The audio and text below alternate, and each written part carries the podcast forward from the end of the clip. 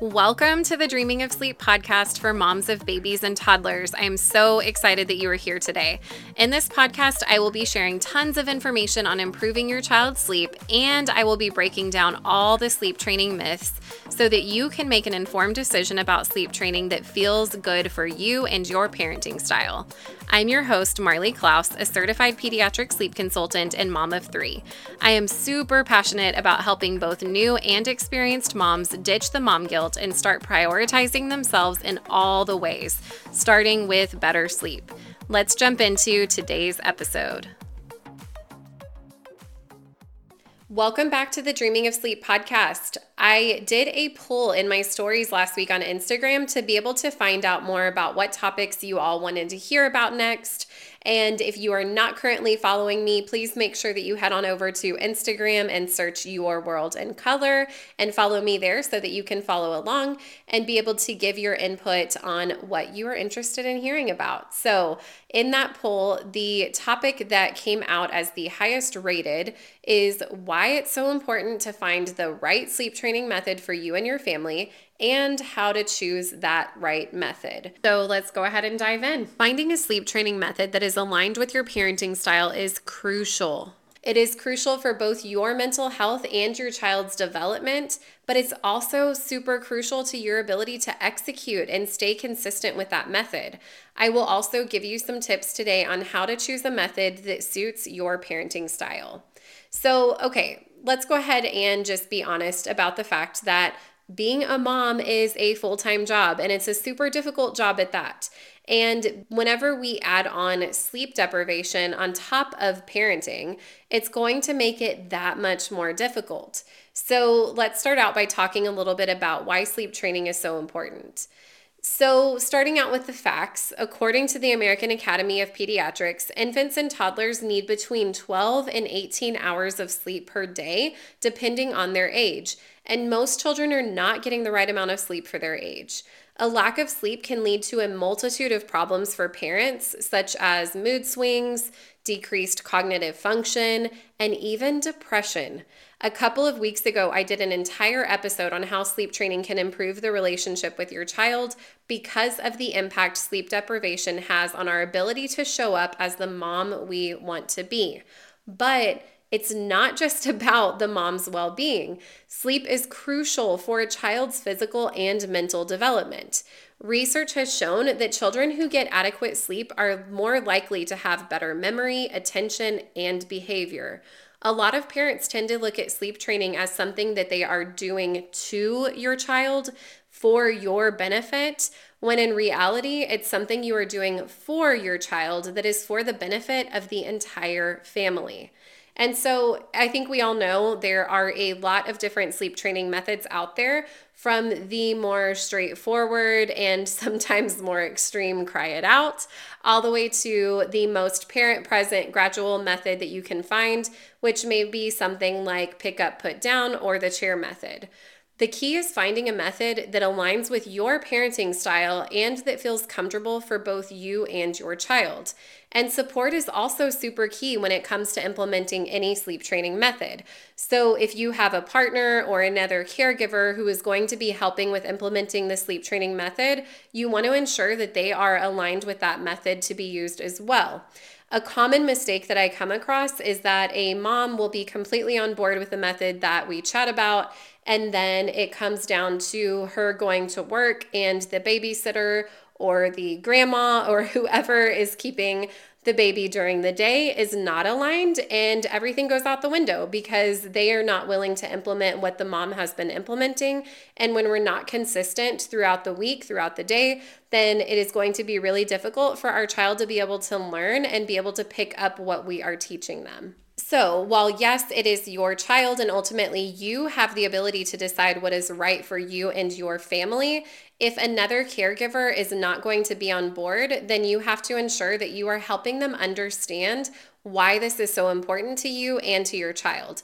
And so I would highly recommend sitting down with them before you choose a sleep training method to go through all of the information with them and make sure that they fully understand number one, how to actually implement this sleep training method during the day, and number two, why this is such an important thing for you and your family. And whenever I work with clients who do have separate caregivers that are, again, maybe a grandma or a babysitter, or whoever during the day that are with their child for a significant part of the week, I invite them to come into the text chat that we have with sleep training.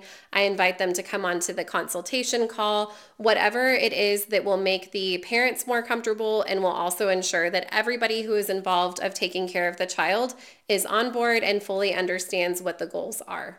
And so I talk about this all the time, and I've already mentioned it at least once in this episode, but consistency really is key. And you heard me talk about this in last week's episode with Danielle, where we talked about how if you're consistent with the wrong method, whether it's with parenting or sleep training or something else, it's going to either be very difficult for you to stick with it or it's going to end up being more harmful than helpful because you are consistently implementing something that is not actually right for your family or is not something that is right for your child.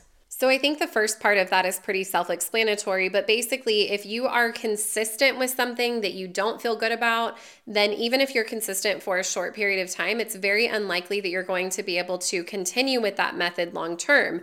And whenever we're not able to continue with a method long term, our child is going to learn that if they just wait it out long enough, then we will revert back to what they've learned to be comfortable with, which is how they are currently or previously falling asleep before we sleep trained. And so that is super important to ensure that you are comfortable with what you're doing so that you can continue to stay consistent. One of the things that I hear a lot from parents is like, okay, well, I just have to do this for a couple of days or maybe a week or two. And then once they've learned how to sleep independently, I never have to worry about it again. But the truth is, our children, again, as you've heard me say before, are not robots. They are going to have changes that take place with their sleep. As they grow, they're going to need less sleep. As they grow, they're going to become more opinionated about what they do or do not want to do. Whenever you are dealing with a 12 month old, it is much different than dealing with a five year old who is now telling you they don't want to go to bed or they don't want to do um, the bedtime routine that you normally do or whatever else it may be at that point in time. And so the point here is that, of course, you're not going to use the exact same sleep training method that you used with your 12 month old whenever they are five years old. But I just want to ensure that we are all on the same page that a child's sleep will continue to change as they grow up, and you likely will have some sleep interruptions at some point in time that you will be needing to address in the future. Okay, so now let's pivot to talk a little bit more about how to choose the right sleep training method for you. So, one of the first things that I would want to look at and that I always do talk to my clients about is how much crying are you comfortable with hearing? because depending on the method that you choose, you will likely hear varying levels of crying. And so, if you are really opposed to hearing any crying, I want to level set right now that it's unrealistic that any form of sleep training will lead to zero crying because crying is how our children communicate with us. Whenever your child is a infant and they don't have the words to communicate yet crying is the way that they tell us that they need something. And so our child is going to cry for various reasons throughout their childhood. And those reasons are not always going to mean that they are in pain. They're not always going to mean that they have a true need that needs to be met. It may just mean that they are protesting. It may just mean that they are not happy that something is changing in their routine, that you are no longer nursing them to sleep, that you are no longer rocking them to sleep or laying down with them or whatever it is right now that they are relying on to fall asleep. But again, it's unrealistic to believe that a child is not ever going to cry, period and much less for us to believe that a child is never going to cry while sleep training. So, all of that being said, again, there are varying levels of crying that you can expect depending on the method that you choose. But when I say that, it also means that if you choose a method that has very little crying involved, then that likely means that you are choosing a very gradual method. And I like to use the word gradual versus gentle because I really don't believe that there is any sleep training method that is really harmful or any sleep training method that is not gentle. It's just a matter of how long are you willing to let this take and how long over an extended period of time are you willing to deal with the crying.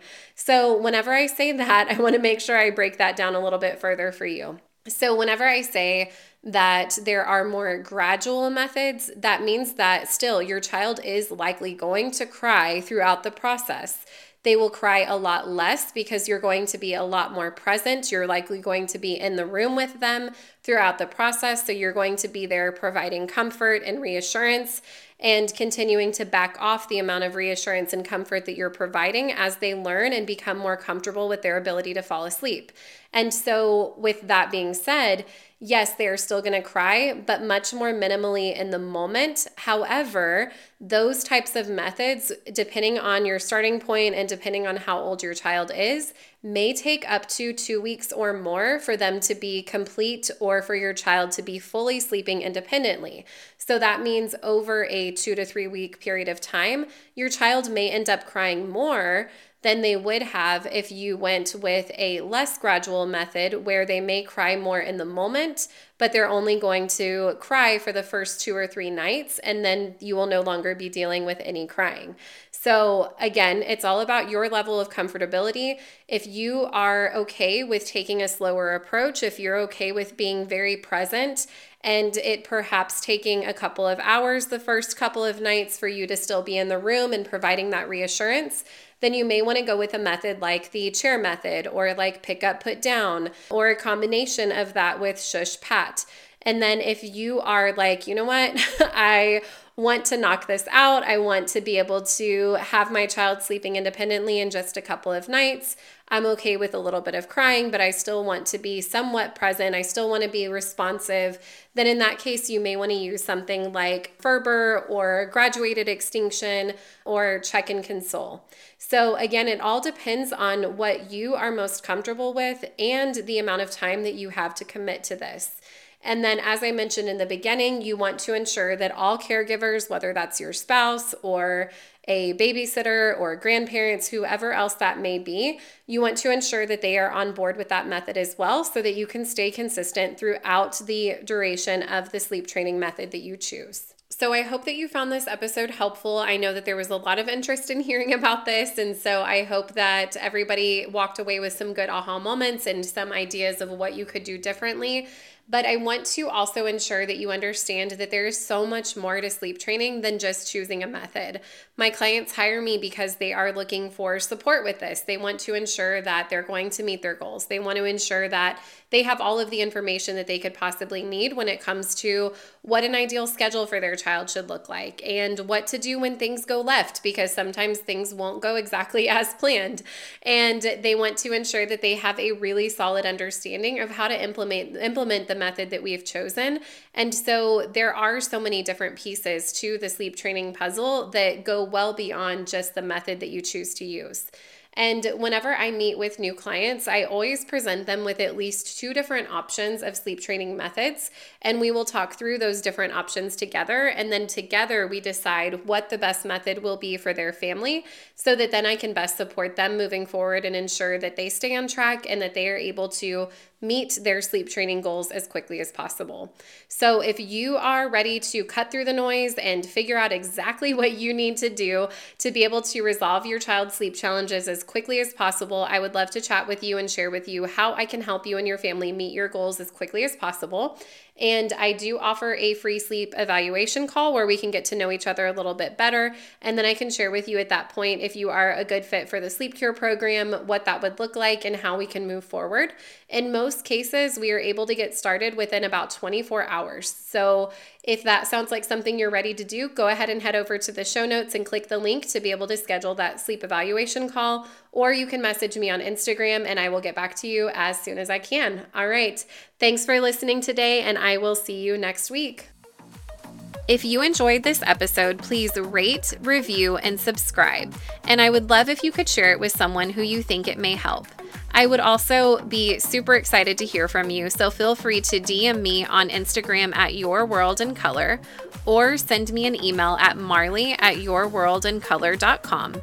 If you are ready to get support with improving your baby or toddler's sleep in as little as 7 to 14 days in a way that feels aligned with your parenting style, Visit my website at yourworldincolor.site to learn more.